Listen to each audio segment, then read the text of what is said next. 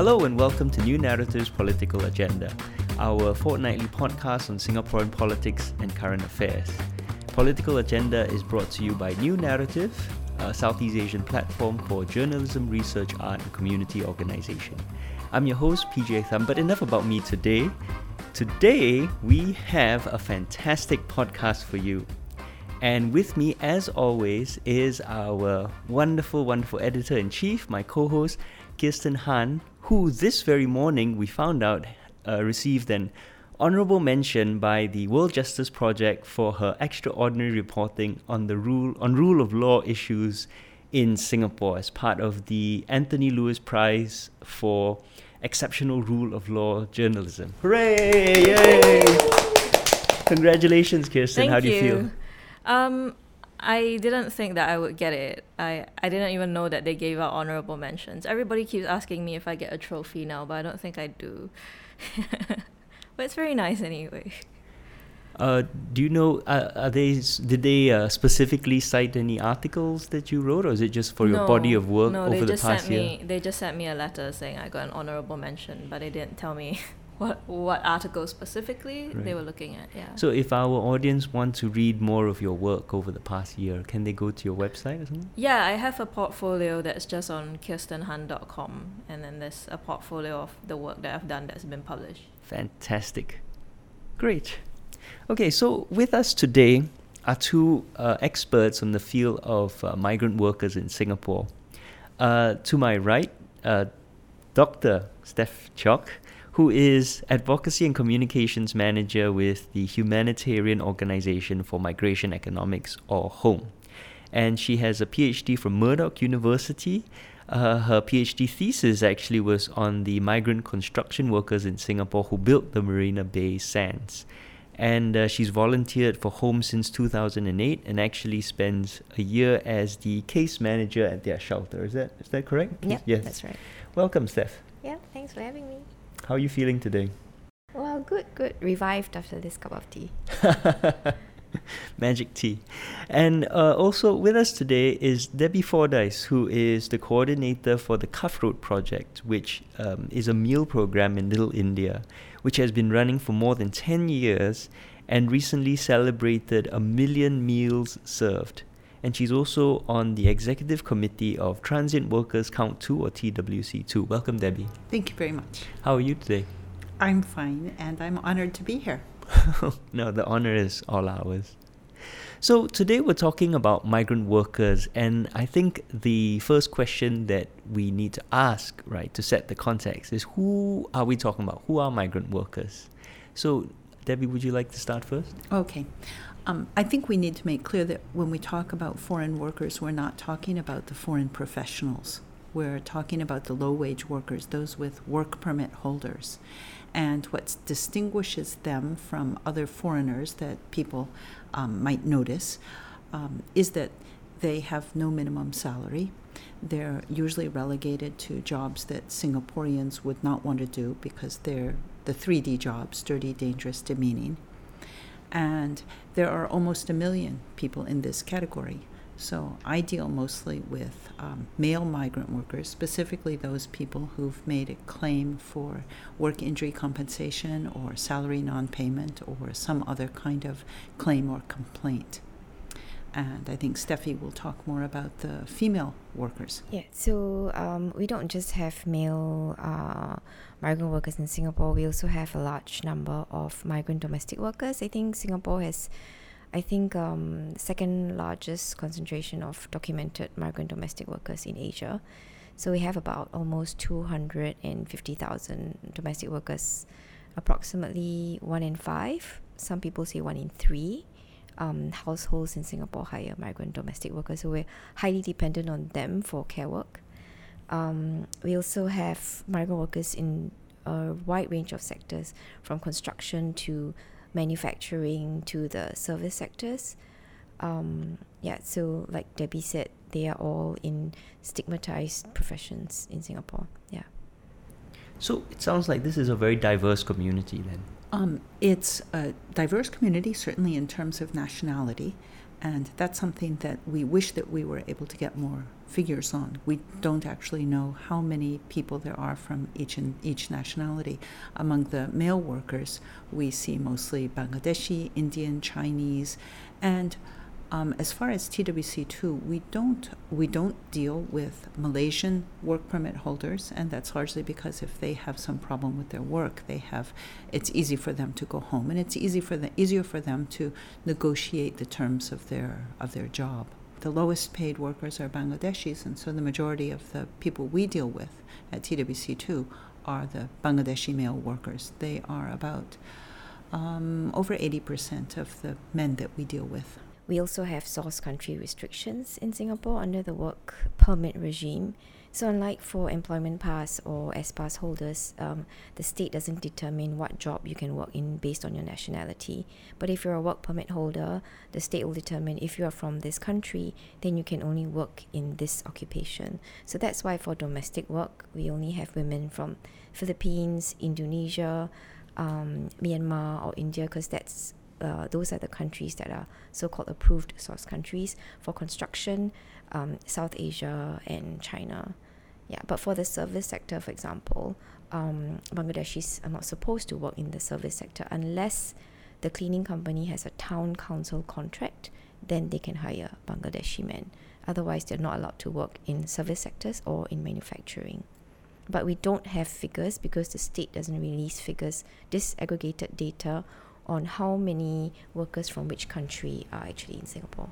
I think that generally Singaporeans are largely unaware of the kinds of restrictions that apply to work permit holders and the nature of their jobs and the nature of the problems that they face in these jobs. Let's talk about some of these problems. What what are sort of the you know there's this I think broad understanding that there's some exploitation going on, but I think for most people it's just this vague idea that people are being exploited. What, what, what is the problem, really? Right. Where does that exploitation come from? Um, I think that a lot of it starts with the recruitment. And so, recruitment for for Bangladeshi workers, for instance, could cost them for their first job up to fif- between fifteen thousand and twenty thousand dollars for a job with an average salary of five hundred a month. That's Singapore dollars. That's Singapore dollars, yeah. And so this is not something that's extracted by a legal employment agent in Singapore, but I think it, it has a lot to do with the lack of employment um, opportunities in Bangladesh, so they're desperate to go abroad. So, with those kinds of recruitment fees, um, exploitation is much easier. Once you're indebted to that extent, either to, to banks, to moneylenders, to friends and family by the sale or lease of your family's land or by sale of family's jewelry. Once that happens, you're in a position where you will continue to work no matter what the conditions. Just a back of the envelope, it fifteen to twenty thousand. So, a worker has to work for basically three years just to make back the recruitment fee it sounds like it doesn't make sense. And people say, can't they just do the math? Can't they do that back of the envelope calculation? But it's often because when they're told, when they first meet the recruiter, they're told, well, you have to pay this amount of money first for the training, which might cost $10,000. The same training that if they did in Singapore would cost one to two thousand dollars. So they're told they have to pay ten thousand dollars for the training and then a few more thousand to take the exam to get the training certificate, and then more to arrange the passport, and then more to speed things up so that they don't have to remain at the training center. And then they're promised a salary, which might be twice that. They, they're promised you'll be able to get $1,000 a month, and they think that sounds fine. It won't take that long to get back this money. It should be done within a year. Then they find that they're actually going to be given only $500 and not perhaps not the overtime opportunities that they expected. And there may be deductions that they hadn't expected. And they may have to pay kickbacks to the employer for things that they hadn't expected. Kickbacks for the um, for the extension of the work permit or kickbacks just to get that overtime. So there are a lot of unexpected things that go on there. And so just about everyone we find who's making a salary claim has not anticipated these kinds of things, has not anticipated the amount of money he has to pay to get here or the amount of money that is going to be deducted from his salary. Know, two weeks ago we had uh, this this on this podcast we were talking to Singaporean hawkers who told us about ridiculous contract terms that they were getting and um, you know and it seemed to me like that was the height of exploitation but this is way beyond that and in all of this is is legal No, no, of course Oh, not. yeah, okay. of course not. Well, well, some things are and some things aren't. So kickbacks are illegal. It's an offense. The problem, though, is that there's very little evidence. Um, I mean, usually when somebody extracts an illegal payment, they're not going to give you a receipt, right, or leave a paper trail. So even though it's an offense, uh, very few workers would be able to have the evidence, even if they wanted to make a claim. And often they don't want to make a claim because it means risk, risking their jobs. So um, well that so that's illegal. But then there are things that are not legal. So paying somebody a dollar an hour is not illegal in Singapore because we don't have a minimum wage. right And hasn't Home seen cases of workers who are shown an in principle agreement that they would be paid a certain amount of money and then they show up in Singapore and they're given another in principle agreement, which is like half or a third of that amount of money? How how often does that happen? That, you know, the, the contracts are substituted or the in principle agreement, which some workers don't realize is not legally binding, gets basically changed. So uh, contract substitution and deceptive recruitment and also wage manipulation or manipulation of documents is something that we see quite regularly. So it would be like the situation you describe where they are promised one amount um, in their country of origin and then another amount surfaces when they are here. Sometimes the salary rates are revised after they arrive, which is also legal if you get the worker's consent after the worker arrives. And if they are already heavily indebted, it's not difficult to extract that consent from a worker.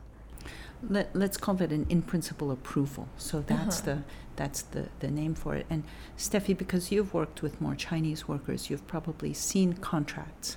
And working with Bangladeshi workers, we rarely see a contract. So all the man often has to show how much he expects to get is his in principle approval. And as she says, that can be, they may be shown one paper before they leave their country and then another paper as soon as they get here, or they may just be given a salary slip that has an amount that's very different and perhaps it's been adjusted. So it does have to have the man's consent, but we do, we have seen quite a number of cases where um, the employer has notified the MOM that they've, re- that they're adjusting the salary downwards. Another thing about wage theft that we hear quite often from the men that come to us is being forced to sign salary slips when they start work or before they start work. They might be given um, 12 monthly salary slips that ha- just have nothing written on them at all, and they're asked to sign these 12 slips. So if they're not paid or if they're underpaid, if and when they do decide to make a, a complaint about that, the employer has all the evidence he needs to show that he has been paid his wages. what about working conditions we hear a lot about injuries to the workers is is that a major issue I think it is. I think it is, but that's partly because most of the men I see are injured. It, does have a lot to do with working conditions. And I think that, for instance, um, you know, back injuries are very common, and a lot of these men are being asked to carry things that are beyond the legal limit. I think it's 25 kg that they should be that, that should be the limit of what they carry. And we do hear quite often of people who have to lift and carry things that are far beyond that limit. So there's that, and there's substandard um, PPE, personal protective equipment, or equipment that you know is is is broken or is is not effective, and there's no way of replacing it. So that that certainly does happen too. And Steph, what about uh, you know domestic workers? Yeah, so at our shelter, we've housed about over 800 women um, in a year. Wow. So the top the top problem reported is overwork, so excessive hours of work. So domestic workers are not covered under Employment Act, so there are no regulations on working hours. So we see women who at our shelter complain about working 17 to 18 hours a day, um, sometimes every day. So um, complaints also of overwork and also emotional abuse. So verbal abuse is another top complaint, as well as um, illegal deployment and um, inadequate food, which is something that really surprised me when I started working at the shelter that in Singapore where there's so much food wastage and where we are celebrated for being a culinary capital that um, that we saw so many domestic workers regularly complaining of inadequate food. Of course, there are also salary complaints and then um, physical and sexual abuse and harassment. Um, but also things like being denied rest days um, and having their communication devices confiscated or severely restricted. So it's really a combination of all these things, right, that keeps them really isolated and vulnerable. I, New Naratif published an article a while back on uh, Indonesia's first uh, female suicide bomber. And one of the things that struck me was that she didn't get radicalized in Indonesia. She got radicalized while she was a migrant worker, first in Singapore and then in Taiwan, because of the fundamentally the dehumanizing effect of her employment. Right, she was denied, um, you know, time off, denied the ability to meet her friends. She ended up spending all her time alone and online, and that's where she then uh, got in touch with the, the group which radicalized her. And so, you know, this I, I I it sounds that like we are damaging people's mental health uh, through what they are experiencing either as a construction worker, domestic worker, as, as a low wage migrant worker in Singapore. And I believe Home has done research on the mental health of domestic workers and found like the first year is the most vulnerable because of the indebtedness. So they they're homesick and there's culture shock. Um, but they can't go home because they owe so much money. So domestic workers, it's slightly different from the male migrant workers because then domestic workers they basically get what is called a loan and then they spend the first almost the best part of the first year paying back the loan. So I've interviewed domestic workers who say like, you know, their first 7 to 9 months in Singapore, they've worked with no rest days but actually didn't get any salary because they owe this loan, which is actually like their agent fee sort of situation. And so on those days in that 7 to 9 months, she doesn't get to go out. She doesn't meet friends because she has literally no money. Um, and sometimes no phone because the employer confiscates the phone. And I've also met domestic workers who were very stressed and when you talk to them it's it sounds like what they're getting is culture shock because like in the one case where we went back to her village in Indonesia and she lives in like very rural Surabaya. You go to her house and it's got dirt flooring and there's one light bulb in the whole house. And suddenly she was in Singapore and everything had buttons and microwaves had buttons and there were washing machines and she didn't really speak much English. And when she told her employer that I don't want to do this anymore, I want to go home, the employer was like, But I paid the levy and I paid this loan thing for you. You can't go now. What will happen to me? So in, in it became a situation where both she and the employer were stressed about different things because both of them had put money into this and it was a situation that actually wasn't working for either one. Yeah, so the loan repayment system is very problematic, like you said, because for six to eight months, uh, because employers pay this upfront fee to the agency and then deduct it off the domestic worker's salary. So during that period of time, they often impose additional restrictions because they're very concerned that that the fee they paid upfront is not going to be recovered through the labor of the domestic worker. So they might um, impose no rest days during that period. They might um, confiscate her mobile phone or restrict um, her communication with others.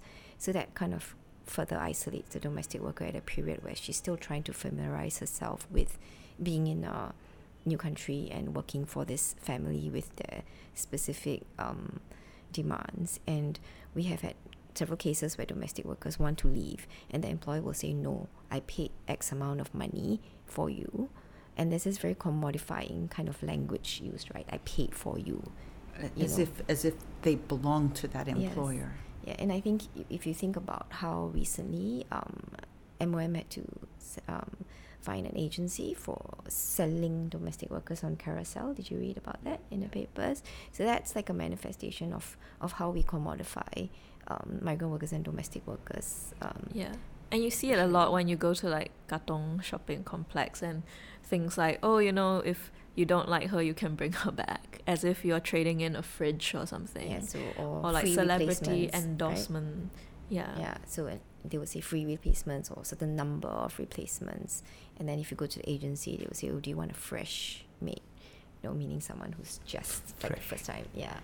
Why why is the system structured this way instead of you know a, a normal system of employment contracts like the rest of us have?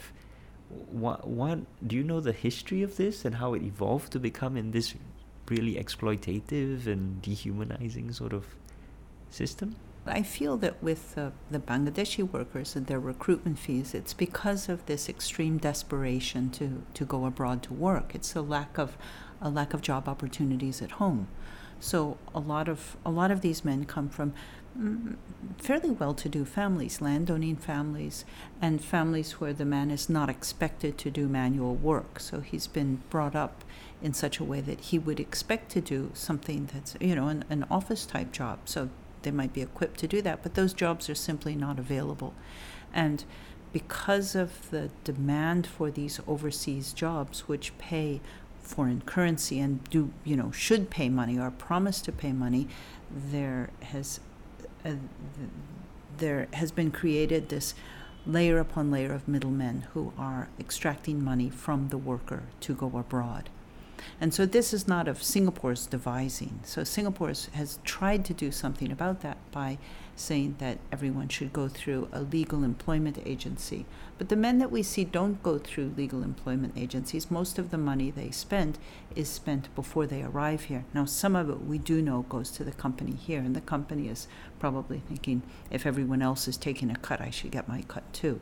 But I suppose the authorities here they are somewhat aware of this the amounts that are extracted from the men before they come but it may i mean it, the result of it is it works out to singapore's advantage to have people who are so indebted that they will continue to work long hours at very low pay so this is not something that was devised by, by Singapore, but I think that the result of that has been that a lot of that corruption from their country has filtered into Singapore.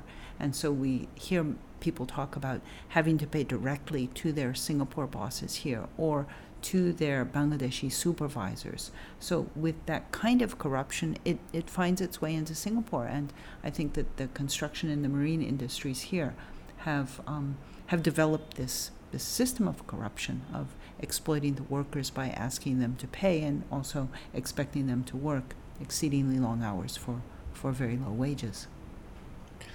Right. I, it just doesn't, as a historian, right, doesn't make sense to me because um, we had an oversupply of labor in the 60s and 70s, um, and we had a strong trade union movement.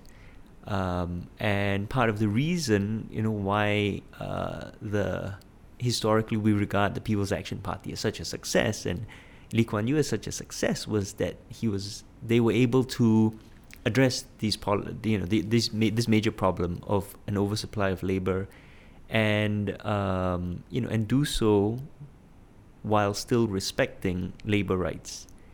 Uh, so how did we get from that to our current situation? Somewhere along the line something must have happened. It was a gradual corruption of the system. Do you know anything It's- about this? It's a really good point. And I mean, the little that I know about it is because I've been here very long. I first came to Singapore in 1975. oh wow. And there was it was nothing like you see now and i'm older than you so yeah, yeah. so i remember those days when singaporeans were doing these jobs singaporeans and malaysians and i had angmo friends who were also working in construction to make you know to to to make money and I was working with Vietnamese refugees in the 80s, and I knew Vietnamese refugees who would illegally go onto construction sites and make money while they were waiting for, you know, their uh, next move. Um, but that was long before Singapore started to look the way it looks now. So the tall buildings that you see, very few of them existed in the 70s. So there was this mad rush to build, and so construction with with roads and underpasses, overpasses, tall buildings, MRT, all of these things really started up in the 80s. And it was from the early 80s that we started to see this huge number of, of migrant workers come in as domestic workers and as construction and marine workers. So Singapore was a very different place in the 50s and 60s. So I think that that's probably also coupled with the this intensive growth, the kind that you see in the Middle East as well, and possibly also with the destruction of traditional agricultural um, ways of living in the sending countries. So if we look at who the migrant workers are now, we're seeing a big gap, a, a, difference between, say, the South Asians and the Chinese. The Chinese, because they do have better job opportunities at home. And for the same work in Singapore, they will command maybe two or three times as much as the Bangladeshi workers make. The Indians might make as much as twice as much as the Bangladeshis for the same jobs. So it, if you look at the what their country is facing, that has to do a lot with the desperation to go abroad. And I think it's it's extremely damaging for some of these sending countries, countries as well that rely so much on migration abroad as a way of dealing with the problems of unemployment at home and dealing with agricultural decline. For the domestic workers, it was um, coming up. So I, I did this research project with Aware in 2015 where we looked at different aspects of women's issues and women's movement in Singapore. And for the domestic workers, what we found was they introduced this foreign domestic workers law in 1978 because there was this kind of labor shortage. And they saw that Singaporean women who were getting better levels of education and you know had more more and more skills and wanted to do more and more. So they wanted to get the Singaporean women into work but because there was also this mindset that the woman's job is to take care of the home, so then it just became okay, then we outsource that women's work to foreign women. So we bring in the foreign domestic workers so that Singaporean women can go to work. And that was so that was their policy shift which, you know, from just the way I look at I see it, it's like it it hasn't changed from there. We've just built more and more and more. So it's it seems very much like foreign domestic workers in Singapore are the crutch for childcare, elder care, and all sorts of care work. And it's also more economic more economical than having the wife stay home to do yes. all those jobs because she's making more than that outside of the home. Yeah. And she doesn't want to do those jobs. Yes. So this this structural dependence on domestic workers, live-in domestic workers for care work is and is anticipated to increase. So the white paper that the government released, um, they predicted that the population of migrant domestic workers will increase to 300,000 by 2030. So I'm assuming it's also primarily a very, it, it's an elite. If, I mean, that's a word which has been thrown about a lot. But uh, people of higher socioeconomic backgrounds who have uh, domestic workers. I so so when I um, started doing uh, casework at the domestic worker help desk shelter, I was always very interested in looking at the addresses of the employers, and I realized that really it stretched from you know uh, HDBs in all estates to somewhere in district 10 11 so really it's across demographics. You know so you had a family with eight people living in a HDB flat to an elderly to a to a family on Sentosa Cove. It it really ranges wide. So that's also why I really think we need to do something about our care infrastructure because the situation is that all families are pressured to seek um, help for care work and rely on domestic workers. And for families who are in that kind of lower middle income range, this is also, I think, the most financially feasible option for them. And they might then choose to hire a domestic worker from Myanmar because the salary is a bit lower and expect a lot more work from her because of that. And the family may also feel resentful at having very little alternatives to this option. So it's not it's really not a win-win for anybody in that situation except perhaps um, the state in deferring the responsibility for caring for its, citizens and transferring that burden onto individual individual families, and then it gets transferred onto a migrant domestic worker. And you mentioned the state shifting the burden, which for me is always one of the big ironies of Singapore that we have a state which is so over-regulated and invasive, you know, and, and the state interferes with so many different aspects of our lives. Yes. And then says, oh, you know, you, you we don't want to create a crutch mentality. You must take care of yourselves. But with all this regulation, we don't really have a choice. We're constantly burdened with the to, to meet all the demands that the state imposes on us. I, so, I think, yeah. I, I think it also aligns with this certain um, view that as Asians we want to also care for our family. Kind of nosedives in Yeah. with that kind of that yeah, and like um, what's that term that they use now? Uh, age aging in Aging in place. uh, aging in place, right? Like that, and it's not completely untrue as well, which is why it's effective, right? There are a lot of elderly persons who do prefer not to be in a nursing home but wish to be living in the house and still need that kind of care. And there are a lot of families who um, would prefer to look after their children in the home, right? So that it, there's kind of this alignment which I think fits in with that. But then I think um, we do need to consider if that really is the case, then how do we provide um, that kind of working conditions if we really want to depend on uh, someone else to do our care work it must be recognized as work you know it must be recognized as a profession. We need to put in place uh, certain structures and protections and maybe it doesn't have to be a live-in requirement if that's causing a lot of the problems that we are seeing you know. And at the same time there may be um, persons who do prefer to have other options that work in other countries like child more childcare centers, more elderly care centers, or more day centers that are better run. So maybe part of the problem also is the stigmatization of nursing homes. Perhaps also based on empirical evidence that they tend to be a, a place that's not run properly or doesn't provide a certain quality of care. So these are also things that we need to address. It's a parallel issue, it's not a separate problem. Yeah, and I think some of these issues kind of they kind of uh, intertwine. So, for example, previously one of the reasons a government official, I think to Human Rights Watch or someone, they said um, the foreign domestic workers are not regulated under the Employment Act because then you have to like that then there's limits on overtime hours, work hours, and they say, oh, how can you regulate that if they never leave the workplace?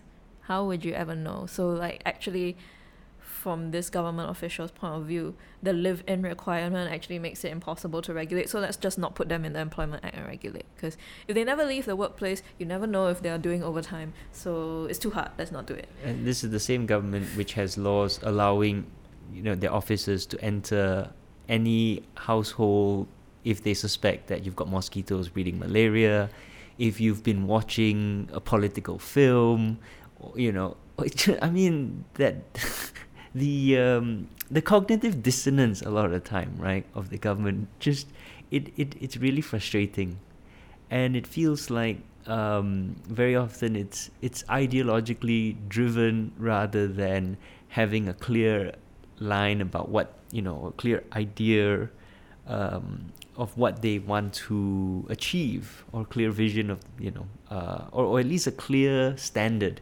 But I think this double standard exists when it comes to migrant workers uh, among a huge majority of Singaporeans sometimes who talk about who I see online talking about migrant workers issues because things that would be absolutely unacceptable to themselves or their colleagues suddenly seem extremely reasonable to them when you're talking about a migrant worker.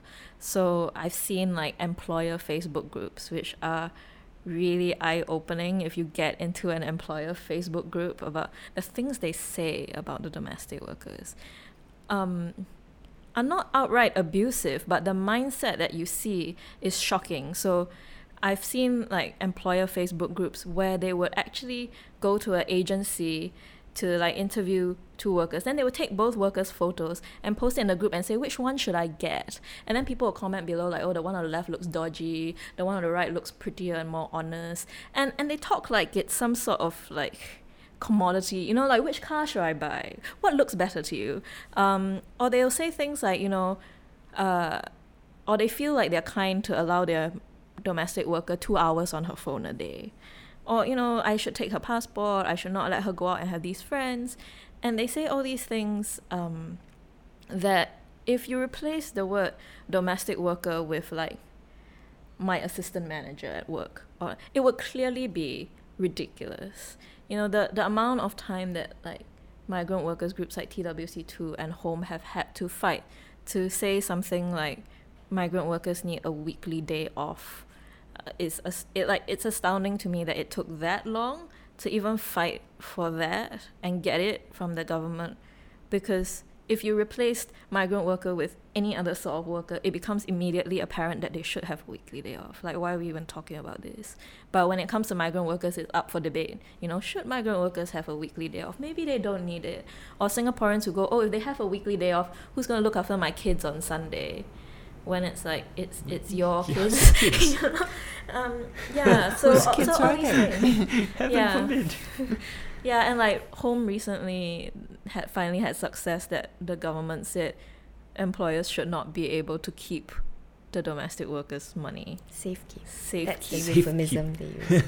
And this is just like it's ludicrous, right? Like if if my mom's boss said I'm gonna safe keep your salary for a year, this would not be it, it would be immediately apparent to Singaporeans that this is not acceptable. It's an, another side to that is I've often thought whenever I read things that are put out by the um, SPCA about how you should treat your, your dog or your cat, and it talks about making sure that the animal is able to exhibit its natural behaviors and eat food that's good for it, and have have a good supply of water and get exercise and have so much room to move around in. I feel like if you substituted um, foreign worker, whether domestic worker or, or male, you know, construction worker, that people would say, no, no, why should we allow that? So there, there's a lot more leeway given, I think, for even pets than, than often for Oh foreign workers. Okay, so the question is I mean, we've talked a bit about the sort of government regulation side, but why, why does society, uh, or, you know, accept these attitudes? Why, why do they seem so widespread? Well, one, one more policy I think it's important to discuss would be the security bond. So that's also a unique feature of our work permit system. Every employer of a migrant worker has to furnish a $5,000 security bond to the government. And if you breach conditions of the work permit, you are a, a part of that bond is liable to be forfeited.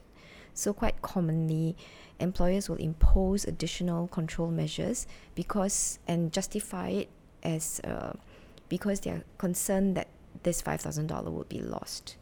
So not giving rest days or withholding the passport, which is very common. Like nine out of ten of the migrant workers we see do not hold on to their passports, holding on to their other documents, restricting their communications. All this is justified as I'm responsible for her. I'm the one who had to furnish this five thousand dollar bond, and I'm the one liable to lose it if anything happens to her. okay. Well, yeah, I think there are, that's a very important thing about the security bond, and it's something that the the MOM takes very seriously. When we see workers who are no longer working and their work their work permit has been canceled, um, their special pass, which allows them to remain in Singapore but doesn't permit them to work, shows the security bond expiry date. And when it gets close to that expiry date, often there's pressure put on the man himself to make sure that his employer extends that security bond because he's required to remain in Singapore, say for his work injury compensation or for his salary claim, the resolution of that. But he's not allowed to remain in Singapore if his security bond expires and is not renewed. So they won't allow him to complete his claim if the employer doesn't do that. So if the employer, for instance, has gone bankrupt or something, um, he might not be able to, to remain in Singapore. And he gets pressured for that. Wow, so there's pressure on both ends to maintain a system that breeds an attitude of exploitation? Well, I think in this case, it's to make sure that the state is not responsible for doing anything for that migrant worker. So we occasionally we see people who have overstayed. They've overstayed their work permit or they've overstayed a visit pass, and then if long enough, they will be jailed and caned, and then they're released on special pass while there's an investigation going on. Now, these people have no security bond to fall back on. So, who's supposed to fund their ticket home? They're pressured by ICA to do that. So, they're told, you are not permitted to work, but you have to provide a ticket that's open-ended for that's open for good for one year so that when we're we've completed this police investigation that we're able to fly you home so it's really just to make sure that the state doesn't have to pick up any of the funds for um, for repatriating the worker. What about the rest of us, though?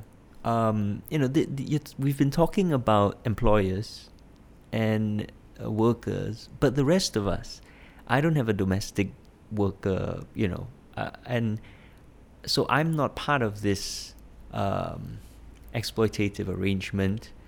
Um, and you know i feel very strongly that it's exploitation but you know we, we talked about at most what estimates go from one in three. So a majority of singaporeans don't have a domestic worker. Why, why do they accept um, th- this this current situation yeah, Steffi will talk about the, the domestic workers, but I think for the male workers, yeah, they're, it, they're very much otherized. So the fact that we don't get to see them, we don't, they're not they're not competing with Singaporeans for, for jobs. They're not allowed to live wherever they want. There's very little social interaction between Singapore residents and the and the, the foreign workers, and so it is easy to put them put them in a different category. And the fact that uh, where can you see a lot of um, of migrant male workers is, say, in Little India on a Sunday when they have a day off. You see huge numbers of people, and I think that a lot of Singaporeans are reluctant to go those areas because they see all these brown men, and they assume that these men are responsible for, for crime and filth, and you know they'll they'll they'll rob you, attack you, rape you, things like that. Yeah, so, you've seen MPs refer to them as like walking time bombs or ticking time bombs or yeah, something. Yeah, So so I often give tours in those areas on Sunday nights to force people to go and, and take a look and see what these people are doing and what it's like and why they're there and you know how they how they gather and how they socialize and that sort of thing. Uh, live-in domestic workers are they? It it sounds like there's a different kind of segregation going on, less a physical one and more of a sort social? of social. Yeah, social, mental, spiritual. Yeah, so so if you think about say some regulations in condominiums where they stipulate that domestic worker um, is not allowed to use the shared facilities, not allowed to use the swimming pool, so there's already this separation of uh, the domestic worker as not part of, uh, not a resident, not not recognized as a full resident that is entitled to use of shared space you know, and I think there was a time when there was a sign at a club, right, that said that domestic workers were not allowed in a particular dining room. And even in within homes, there will be some uh, homes where domestic workers will have a special space that they wouldn't eat at the dining table with the family, for example, right? So these are small gestures that then signify to the rest of the persons in the home, including the children, that the domestic worker is is different right? Um, it sets in place a certain hierarchy that then gets replicated or is either replicated or is a reflection of, I think, larger attitudes in society, right? I mean, and you, you can see that, and it's very much accepted behavior. If you go to a certain party, for example, where there are lots of domestic workers, you would see that segregation, right? The, the, the family members and all will be sitting here, and all the domestic workers would be somewhere else. You know, they it's it's okay for them to eat separate food. You know, uh, there will be families that will stipulate that they can only um, they cannot use the washing machine, for example. They have to hand wash their own clothes. You cannot mix the clothes together. Or if you buy your own food, you cannot put it in my fridge. You can only put it in a certain separate uh, part of the this particular space of the cupboard. Um, I remember uh, when I was at at the shelter, the first domestic worker I interviewed was one where the employer said, "You're not allowed to bring any of your clothes into my home because you your things are dirty." So she made her throw all her clothes away and then bought her three sets of clothing, three large T-shirts and three ill-fitting kind of berms, right? So um, I'm not saying all employers are like that, but there's generally a treatment of them as kind of separate, different entities, and that's how that kind of social um, segregation. And you um, sometimes see that with like Singaporean families eating in restaurants, and the domestic worker is feeding the children, but she's not eating with the family at the restaurant. You know, you kind of see that, and it's quite common, but people don't seem it doesn't seem to strike people as unacceptable or odd as much as it should.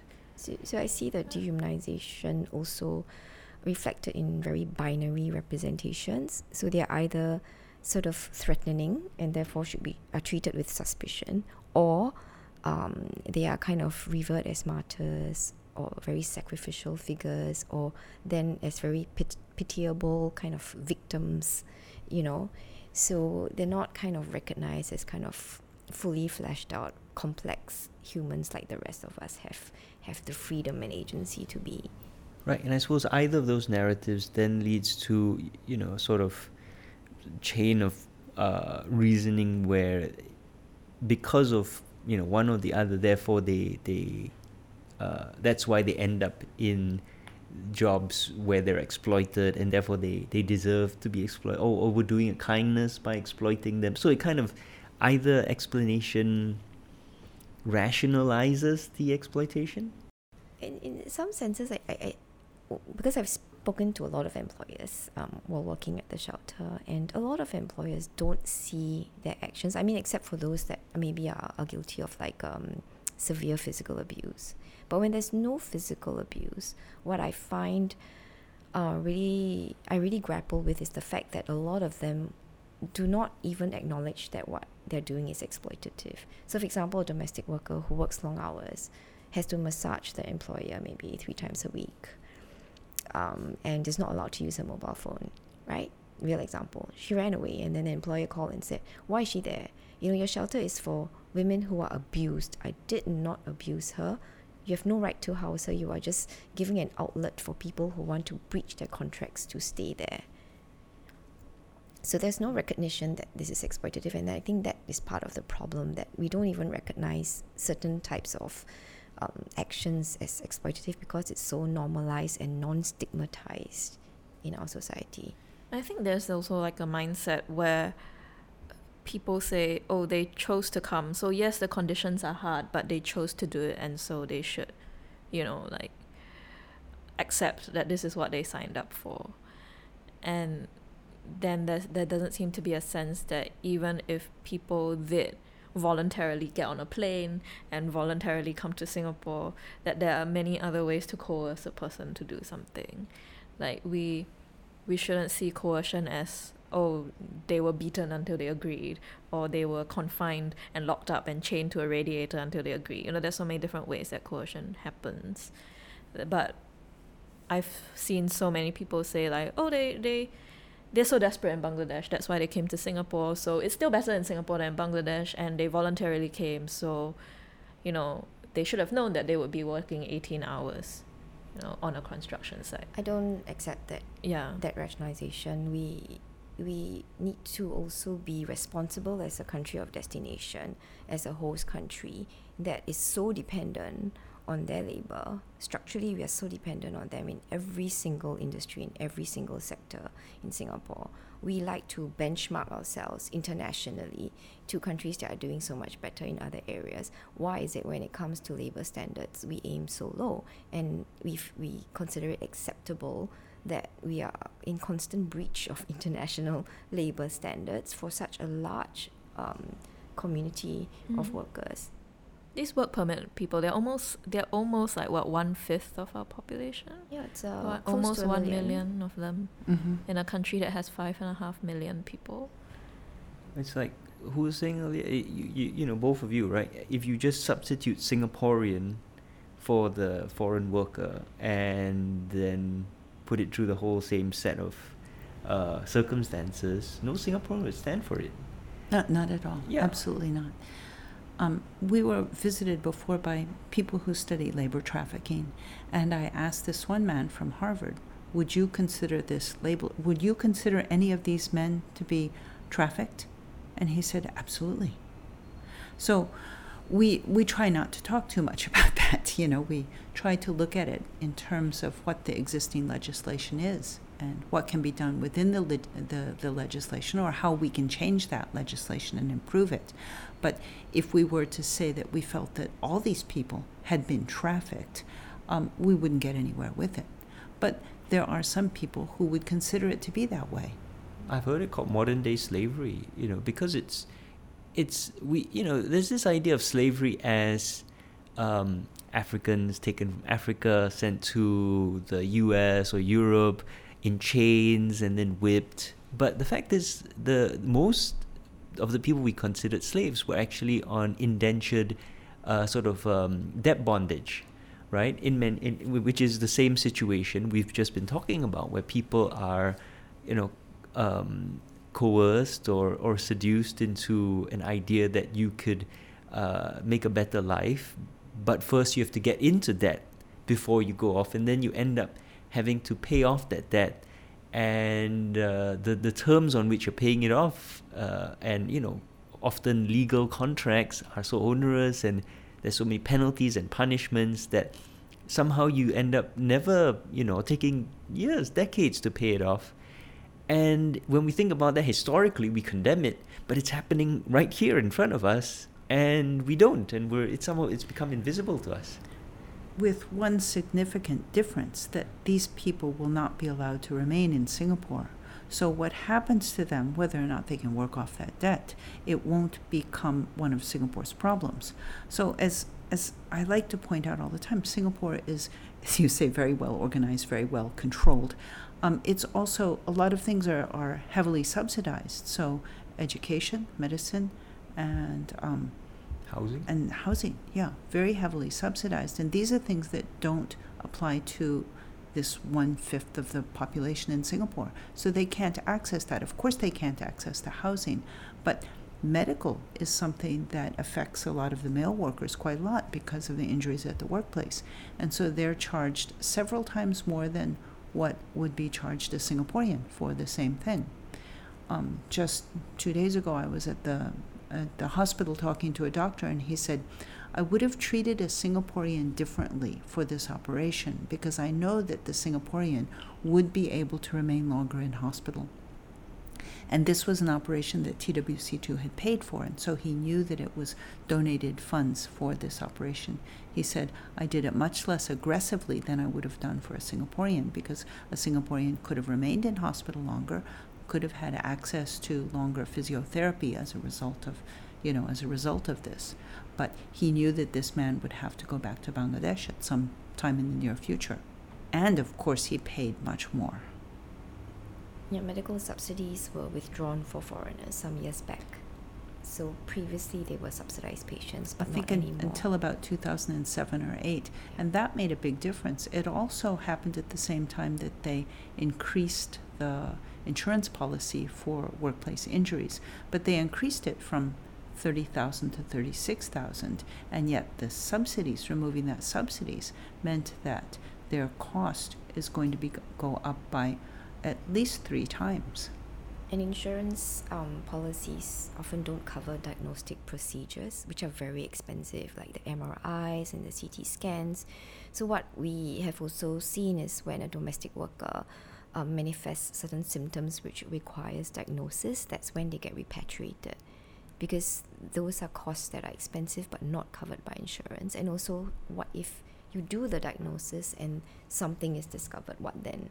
Does the employer then want to kind of pay for a really expensive treatment for someone who has cancer, you know, some other terminal illness? So at that point, you know, um, it's more expedient the employer would just choose to repatriate the domestic worker instead. I mean, that's one thing I've I've been thinking about a lot. That the impact of our policies and the way we treat migrant workers here don't end in Singapore. So you know, a lot of definitely as a journalist, when I look at the stories, I'm always often very dissatisfied because as Singaporean journalists, our stories about these migrant workers tend to end at repatriation. So we're like, oh, and then this person resolved their claim, and then they got this money, and then they were sent back. But you know, I've I've spent time at the Cuff Road project. I've I've looked, talked to workers in the shelter, and quite a lot of these workers make it very clear to me that when they go home, it's just the start of a whole new cycle of problems. So some workers from the Cuff Road project go home with injuries that would not uh, feasibly not allow them to work again. So you know people who have lost fingers, who have you know um, lost mobility in an arm or something, they're, not gonna work again when they go home. But if they were the main breadwinner, we we basically brought them here, worked them to the bone, and then sent them back as kind of you know almost like you know their bodies are broken. We've broken their bodies in singapore and then we send them back where they can't work anymore. So what does that family do now when we send them back? There are workers who have told me that oh when i get back to dhaka um, in, in bangladesh's capital i'm not going back to my village because i haven't made back the money that i owed. And if they know that i'm back in bangladesh they're going to come after me for the money and i don't have it. So i'm just going to stay in dhaka. And I might not tell my family that I'm back because I don't want anyone to know that I'm back. Or there's even a worker who said that because of his salary non-payment and his salary case dragged for so long, his family missed um, the loan repayments that they had to make, and the bank took the land. So the family now has no land, so even less ways to make money. And then they missed another installment, so there's a police case about him uh, out against him now because the bank basically reported him for not paying his loan. So he he was I interviewed him just before he was flying back and he had only recouped like a small a fraction of the money that he was owed. Uh, and he said, When I get back I'm probably gonna get arrested because the bank reported me.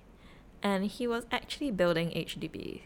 So, you know, it wasn't like some big like private development. He was building HDB, public housing that Singaporeans live in. We are going to raise our families in there, but we are sending him back to huge problems that, you know, his family are probably going to struggle for at least one or two generations to try to fix because now they have not only not the, they don't have the money that he was supposed to have made, they've also lost the land. So it's like when people say, oh, these people are so lucky to come to Singapore anyway because it was so much worse at home. I often kind of just tell them, but you realize how many people we send back in worse situations than when they came. Those are not uncommon stories at Mm. all that you tell.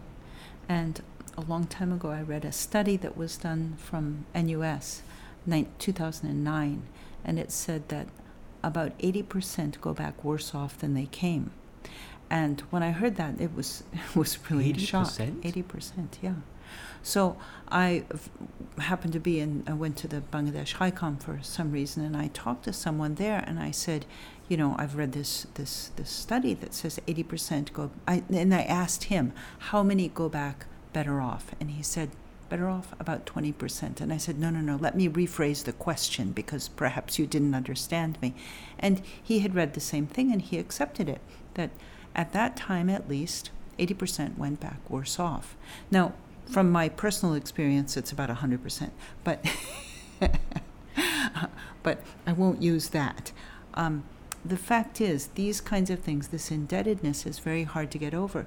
You can, we know what work is like in Singapore. We know that it's it's 3D work. It's the kind of work that nobody would choose to do, and it's the kind of work that most of these men don't admit to their families that they're doing. They all try to glorify their position a little bit.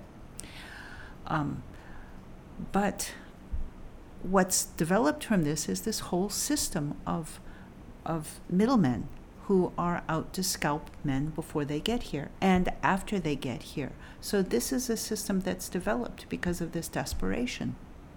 So a lot of the money is made by the banks, by the the money lenders, and I mean families and friends are, are loaning money, but they do that because they expect that they will make money. They've heard that money can be made abroad. And if you have one in 10 who goes back and builds a nice house, that house will stand for a long time and hundreds of people will see that house and they say that could be me. He i can do every bit as well as that man can. I'm not going to be unlucky. And the man who loses everything like you said stays in dhaka and hides and tries to scrape together a bit of money does whatever he can in order to avoid going home because he knows that maybe the money lenders won't go after his parents but they will go after him I think yeah. So like with the domestic worker that I went to visit in in her village, um, so she was living in a very simple kind of very plain, um, you know, wooden and some parts brick and cement house that was completely unvarnished, no paint, nothing, very very simple. And then in her village, you would see dotted among the village houses that were painted with bright colors, or they would have those nice decorative stained glass sort of windows and we would look at the houses. So you have this plain house and this really colorful house and a plain house, and then down the road there's another colorful house. And she would point at all these colorful houses, and she said that one went to Malaysia, that one went to Singapore, that one went to Dubai, and so she saw it and she thought I should do that. You know, if everybody who has the nicest house here is because um, the wife went and was a domestic worker somewhere, I should do that. And I, I heard the same when I was in Bangladesh and I was actually in Dhaka. I was talking to um, this Bangladeshi guy who was working as a bellboy in a guest house. So it was, he, he worked long hours, but it was not a terrible job. Like they gave him accommodation, they gave him food, he had friends in the guest house. It seemed to be doing quite well. And he was saying, Oh, um, where do you come from? I told him that I was from Singapore and he got really excited and he said, I'm working in this guest house and I'm going to save my money and I am going to come to Singapore and I I kind of I, I try to tell him I was like, look, your job looks like it's hard job I know, but you seem fairly happy here. I would not work for years in this guest house to pay ten thousand dollars to come to Singapore and do construction work because I, I don't think it's worth your while. And Singapore is not as good as you think it is. And he's like no but a lot of my friends say it's great. And I was like no no it's not as good as you think it is. It's going to be really backbreaking work. You might lose the money. And then he just looks at me and goes I don't think it's true. I see it on the TV and it's very shiny. And it's just this kind of um, because friends who have done well will brag about having done well. Friends who have not done well will not talk about it. So that there's this kind of sense that oh uh, the unlucky ones that's not very common and it's not going to be me. And I've also seen that with workers who have come had bad experiences gone back and come again because they're like first time unlucky maybe second time will be better because what am I staying at home for anyway? And I've talked to workers who've come like three four times and lost money every single time but still like maybe the next time will be fine. You're you're a hero you can you can save your family. You're you're you're a hero. You're enterprising. You're um, you're desirable. And for those men that stay home after they finish studying, they stay home. They're seen as lazy and no good and unmarriageable, actually.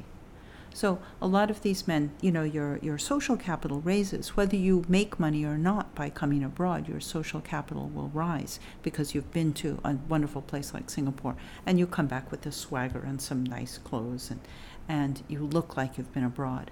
But it even affects the rest of the family as well. So often the sisters are more marriageable if the brother is working abroad.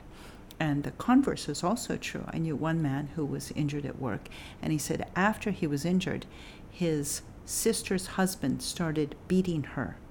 And then she was torn between staying with her husband, who was beating her and the son, or going back to the parents, where she would be another mouth to feed. And it was because he was injured and had stopped sending money.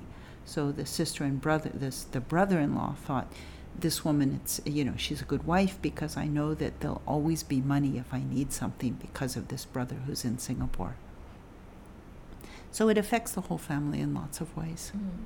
so we often talk about you know just the worker but not see that sort yeah. of cross-border impact of migration. And the other thing which affects the men and the women who go abroad. So in Bangladesh, you have a huge number of families where the same thing you can say this man is in Saudi Arabia, that one's in Kuwait, that one's in Dubai, that one's in Malaysia and Singapore. there are families that are left without their men. So the women are there to try to hold the family together and yet are prevented from doing a lot of things because they're women. They can't go out alone, they can't do things without a male escort and a proper male escort.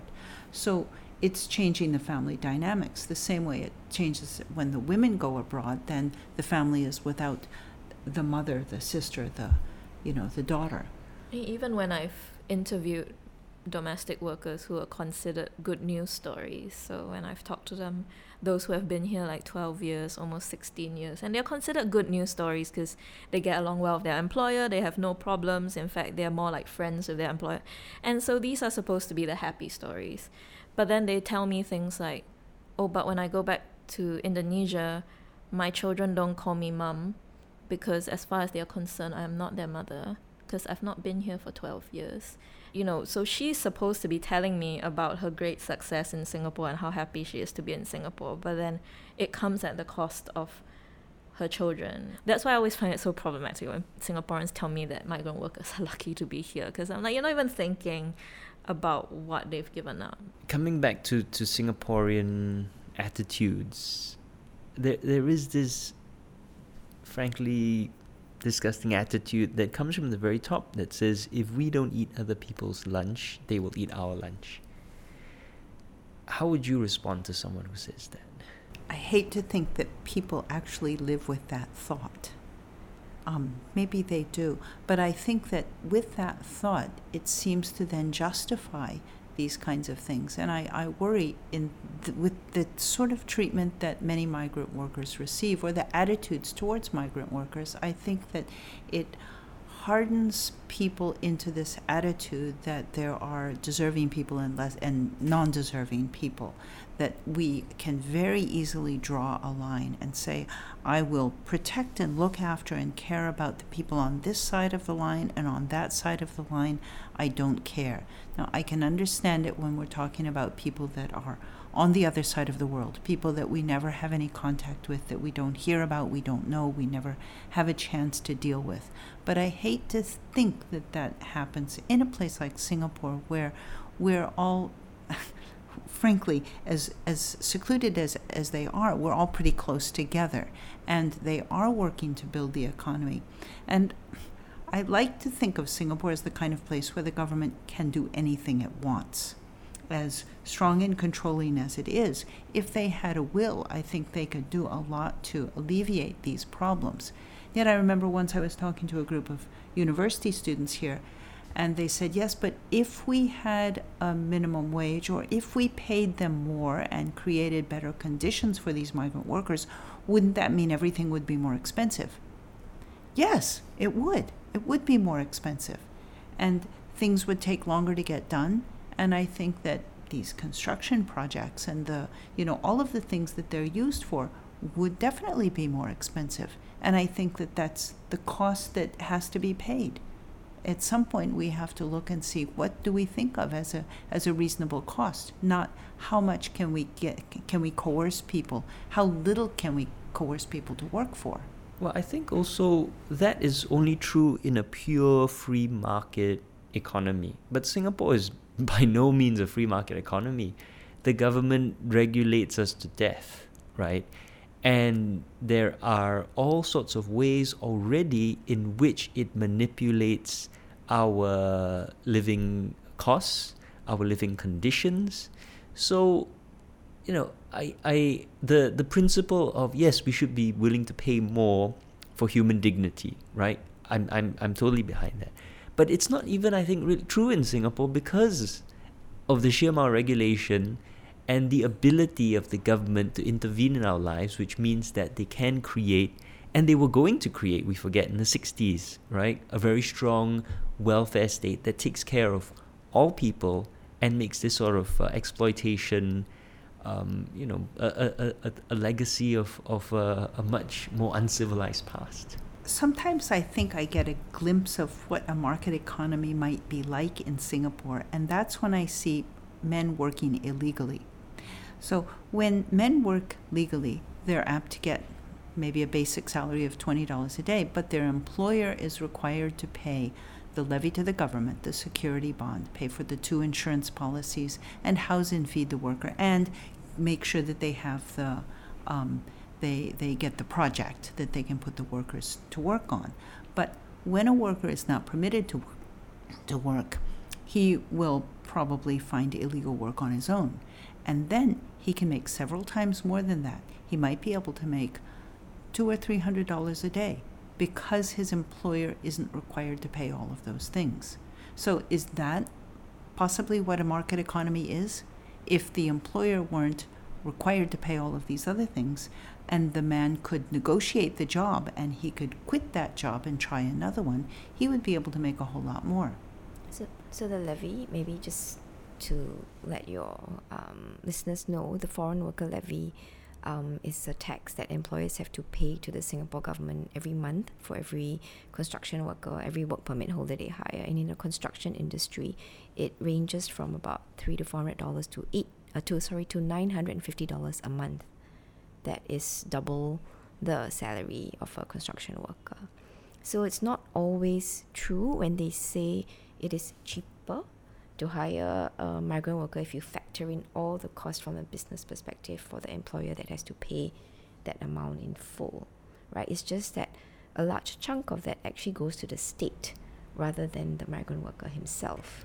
So why is it that after they've collected this levy and then you know there's the insurance policies and things like that, when a migrant worker is, you know, uh, has his salary withheld or if the boss goes bankrupt, why is it so difficult for them to get money back? Because it seems like a huge amount of money has gone in. And why is it so difficult for them to get it back? That money is not earmarked for the worker.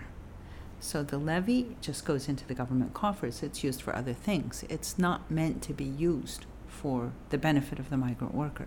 The security bond, recently we've seen a few ca- uh, some cases where if the worker is not paid his salary and he makes a salary claim and the company is not willing to pay or has gone bankrupt, they might be able to get $2,000 from the $5,000 bond, but not more than that.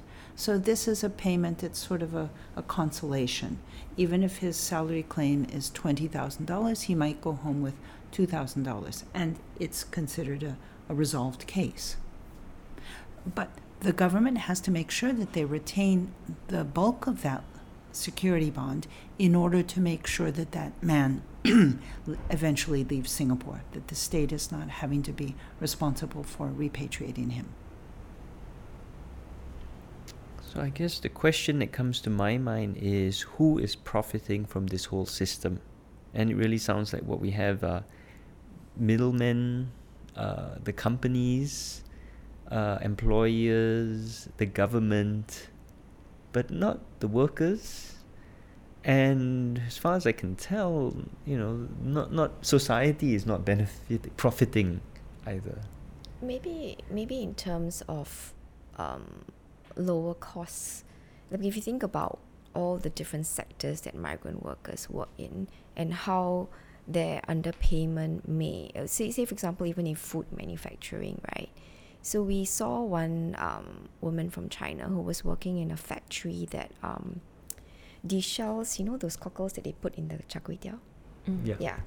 And she was working such long hours um, and paid quite little for it. And then these are the food manufacturers that I guess it's because of related to the, the fact that a lot of food now is centralized, right? You, a lot of hawkers or, or food establishments don't do their own sort of um, deshelling and all that. It's all centralized and then it's sent out, right? So I think it's part of how this whole system kind of artificially depresses the cost of a lot of things for ordinary Singaporeans in our everyday life. You know, how do we um, keep our economy running where we pay lower costs for a lot of things from our food to other top types of services, right? In our coffee shops.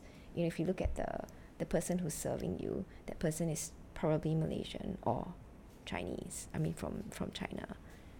Even in our massage parlors, you know, yeah.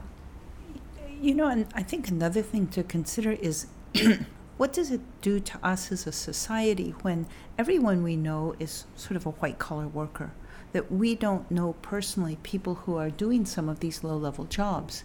And in other societies, you might have a neighbor who's a construction worker or a neighbor who's you know a, a, dog catcher or people who do various other kinds of things and i think it it really it makes for a different kind of society if you know people at lots of different levels uh, of, of work and where people are all getting a reasonable salary so i think that it um, it's sort of it insulates us for from people who are working with their hands, with their muscles, with their bodies.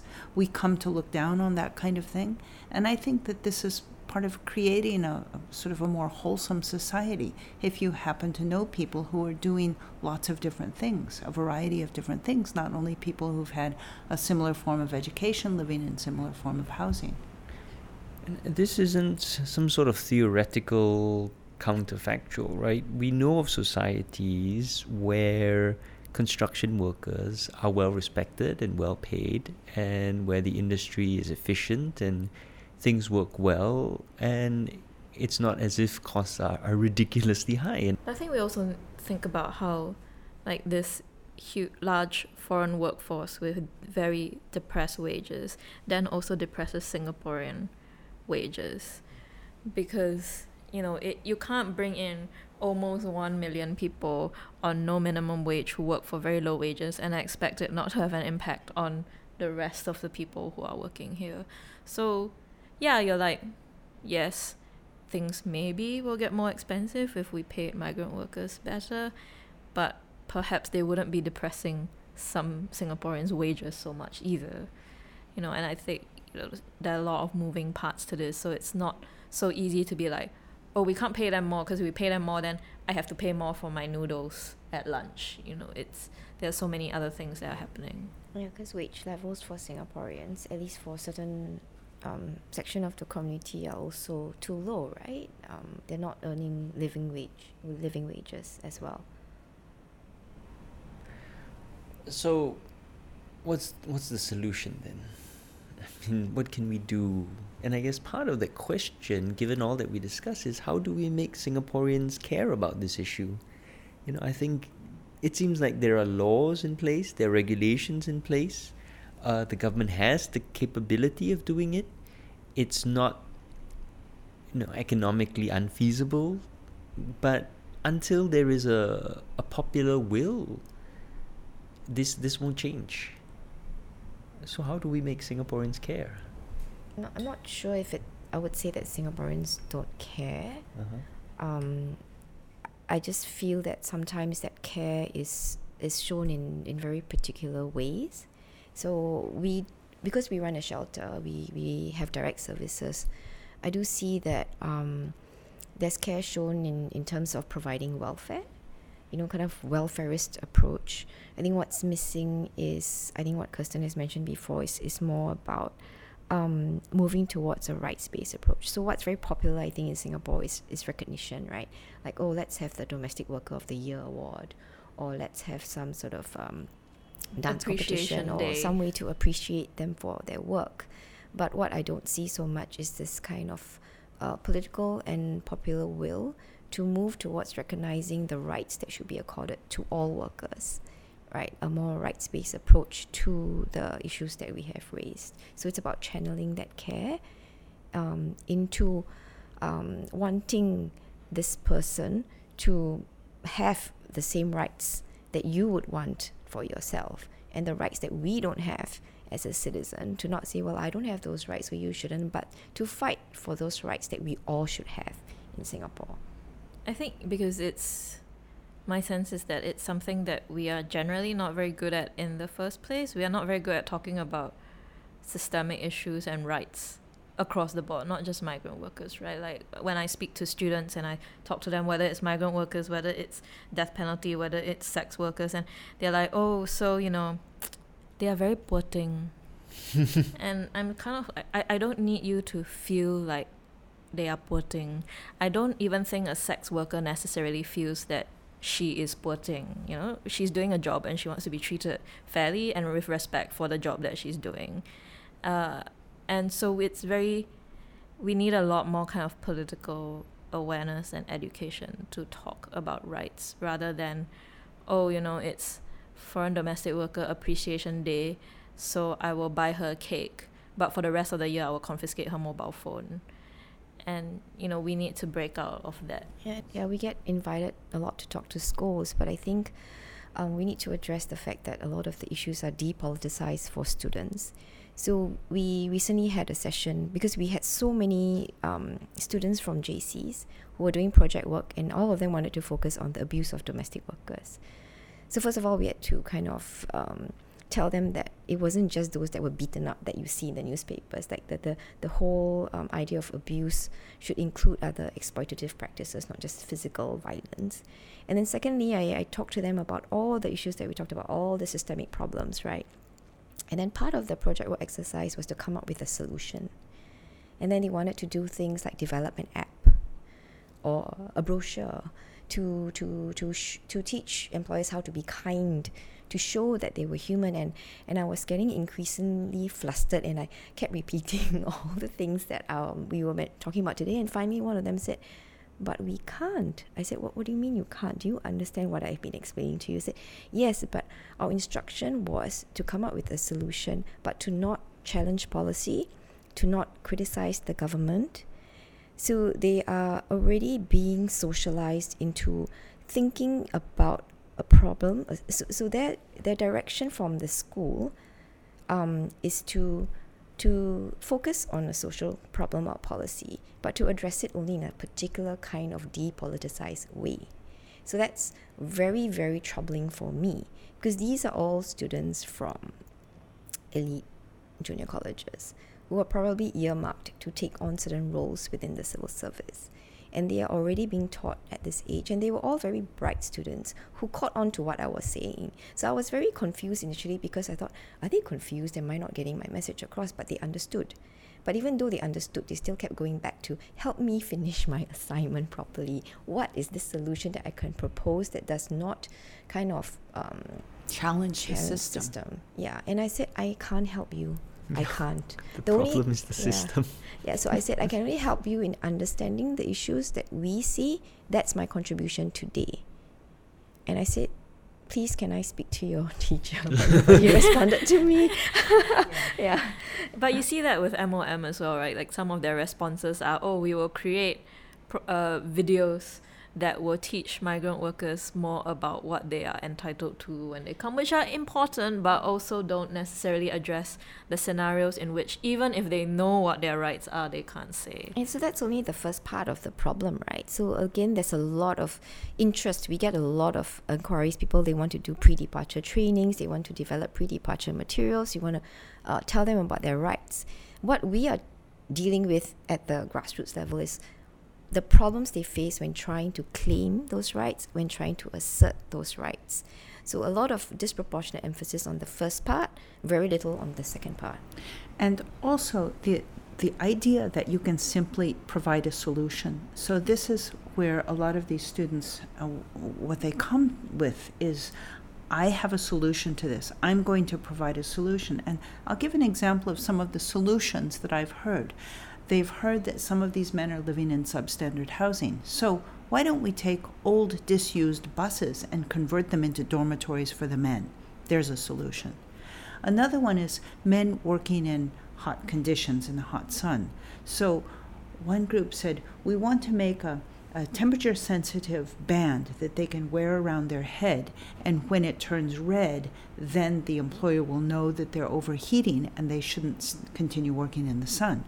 And I thought, why don't you think that person, the person himself, would be able to speak up to the employer and say, I think I'm about to get sick, I'm about to, I'm suffering heat stroke.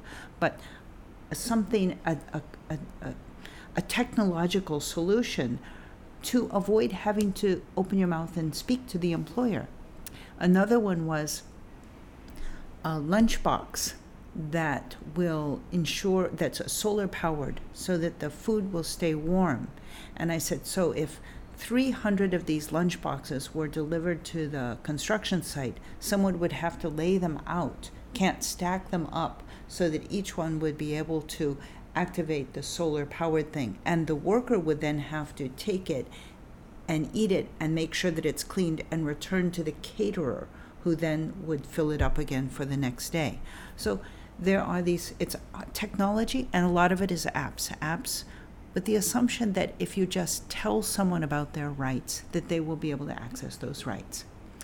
The other very common solution that people have is because the narrative in Singapore is of a multiracial, multi ethnic, harmonious society. So if we become multi ethnic, multi-racial together with migrant workers, then all their problems will be solved because that obviously has solved all the problems for Singapore.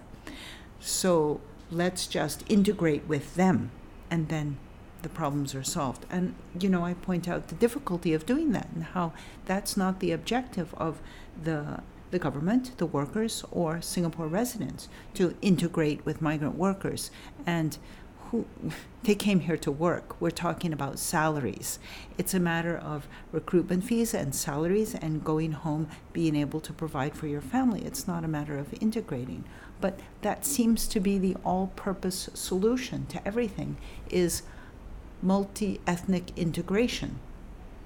I think it was in like 2014 or something like that. Maybe it was earlier. Around then, I attended this MOM event mostly because MOM was ignoring my email. So I went to an event to try to see if I could get someone in person. But it was a hackathon for migrant workers. Uh, well, not migrant workers, for migrant workers issues. So I got there and there were a lot of like app developers and techie people. and they were like, yes, we are going to have a hackathon this weekend. And then like if, if your app is good, MOM will actually like fund you to de- develop it and then we could like take it to market and things like that. I, it wasn't clear to me if any of the people there had ever spoken to a migrant worker about what they were going to hack. So they're like, it's a hackathon. And I was like, but did have any of you talked about the issue that you're going to hack? And so there, there are ideas like, oh, we're going to make um, uh, migrant workers keep losing their work permit cards. So we're going to make the work permit smart and it's going to be like a QR code type thing that you can put in your phone and then MOM can just scan your phone and then they will have all the information about the migrant worker. And that's what we have now the work the work permit does have a so QR maybe, code, maybe so that's what it, it works. and and it, and so they were like, oh yeah, and then uh, it will be so much easier because then MOM can like track their case and blah blah blah blah, and it's kind of like. No, I, I thought we were still at the level of a Bangladeshi worker saying that his employer forges paper pay slips. You know, like he's not getting paid electronically. He's getting paid cash that's short and he doesn't have the paperwork or the pay slip or the timesheet to prove it, and that's his problem. But they had this big thing about we're going to make an app. And that's his problem, but that's not the way the government sees the problem. So they did have a problem with the work permits. If you look at your IC card, how many times have you lost it? Maybe never, maybe once, but you don't lose it. You keep it until it has to be replaced because you've, you know, gotten a certain age. But with their work permits, their work permits are for one year or two years, but they're being terminated so quickly that the MOM finds that they're creating this card quite quickly for migrant workers, whereas Singaporeans don't ever lose their um, ICs. So that's why they developed this QR code, because the QR code, the information can be updated for the worker. So all of this information, if you download the app, you can see all this information. You have his picture, you have a lot of information. They can update it without having to change the work permit and I don't know because change of job is not really a, a, anything that's that's feasible these days. But they're still looking at apps, and so one of the apps you might have seen this, um, Aptivate. It's an app that's supposed to help workers to change jobs, which generally is is allowed only in in certain exceptional cases. But Aptivate, you need the worker as well as the employer to buy into this system. And the workers are always looking for new jobs if they're if they find that they're given permission to to change jobs. But there aren't very many employers who sign up to that because they would lose all those kickbacks that they would otherwise get. So the companies are so addicted to the money that they squeeze from the worker to give the job that they don't want to sign up for it. So this Aptivate app would work if the companies would sign up, but they don't. And so, you know, we see a lot of a, a lot of students coming around trying to interest the workers in this new app to find a new job. But the MOM has also admitted that they haven't gotten a lot of companies to sign up for it. So, so what's the solution? I think I like your question better. How can we make Singaporeans care more? I like that question better than what's the solution? Mm-hmm. because that's maybe not beyond your pay grade, Steffi, but it's beyond mine. I, I think certain patterns are, are emerging. Last week, uh, sorry, two two weeks ago, the last political agenda podcast, and this week, you know, we see severe problems not just with the regulation of the industry, but the how the regulations are implemented. Um, there's a severe mismatch of incentives, which you know, uh, a prioritization on profitability rather than human welfare. Um, you know, there's uh, these contractual shenanigans going on, sometimes legally, sometimes illegally. Um, there's a sort of subservience to broader political ideological aims, uh, you know, which results in manipulation. So fundamentally, to sum it up, you know, there, there's a deep systemic issue and deep systemic issues can only be addressed through deep systemic change and challenges to the status quo, which we are not permitted to do in Singapore. And that's the quandary we find ourselves in, I suppose. I mean, I, I, I do recommend policy change, legislative change. You know, I, wouldn't say because because we do continue to say certain things and make certain recommendations. So, um, you know, definitely, I think that we in terms of the systemic flaws we should do what we can to um, to address the imbalances of power so the policies that exacerbate the uneven uh, bargaining powers the blacklisting framework the security bond the levy we would recommend that those be reformed and eventually removed because we can see the practical impacts um, that are disadvantages to and workers. the lack of job mobility. Yeah, and the lack of, of labor mobility in which they're so highly dependent on employers, and of course the something about the recruitment fees because these are it, it ways can be in which- addressed. Yeah, so it exerts a very coercive power on workers, right? So basically, for me, um, what we need to do is to find ways to empower workers because it's really not about informing them about their rights. It's not really information only, right? It's about how do we ensure that even after they know their rights, that, that they are empowered enough to claim them, and how do we create an environment in which they can claim those rights without penalty, without being punished for it. And I see that as a project that doesn't only involve migrant workers. We cannot make this an exclusive project. It's a project in which we need to kind of have greater um, empowerment of workers in Singapore generally. the empowerment is not left for them. It's really the uh, um, putting together a system in which they can be empowered. So it's not a matter of working on them. I think that if there weren't these constraints on them, they would be very much empowered. So they know what to do and how to do it. They just know that within the Singapore context, they're not allowed to. But I was going to say another thing that we do because I think home and TWC too are getting um, a higher profile, and we know that things won't change quickly. But with our higher profile, we have a lot more people coming to us to ask questions, to do projects, um, to intern with us, to volunteer with us, and this I think also makes a big difference. So I feel sometimes that we have. Um, a good amount of success with our volunteers and our interns, and that eventually will lead somewhere. Even though with the government we have, you know, very slow success or very, you know, limited amount of, of contact where we feel that we're uh, um, enabling change.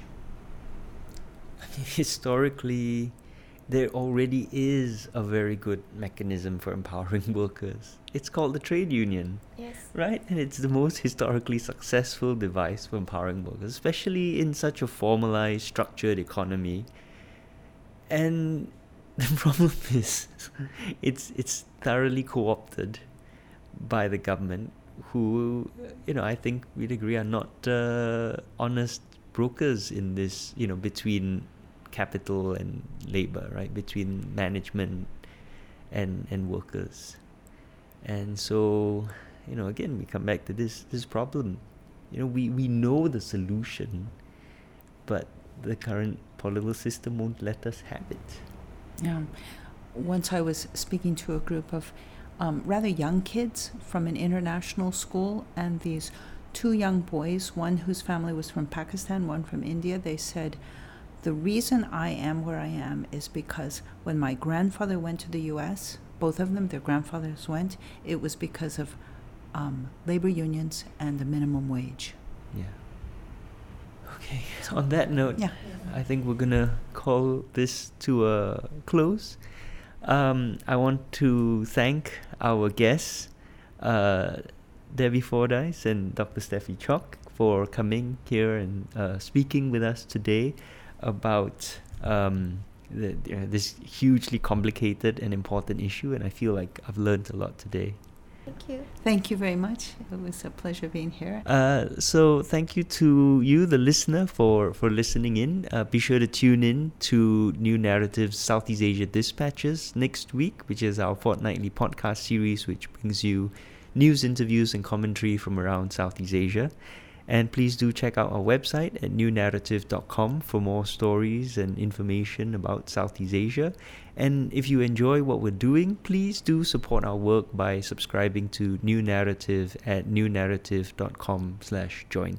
Subscriptions start at just 52 US dollars a year. That's just one US dollar a week. So from my co-host Kirsten, Yep. Thank you all for listening, and, I hope you know this has some new insight into this whole, this huge, massive industry in Singapore. and from myself, uh, have a good week and see you next time. Thank you very much.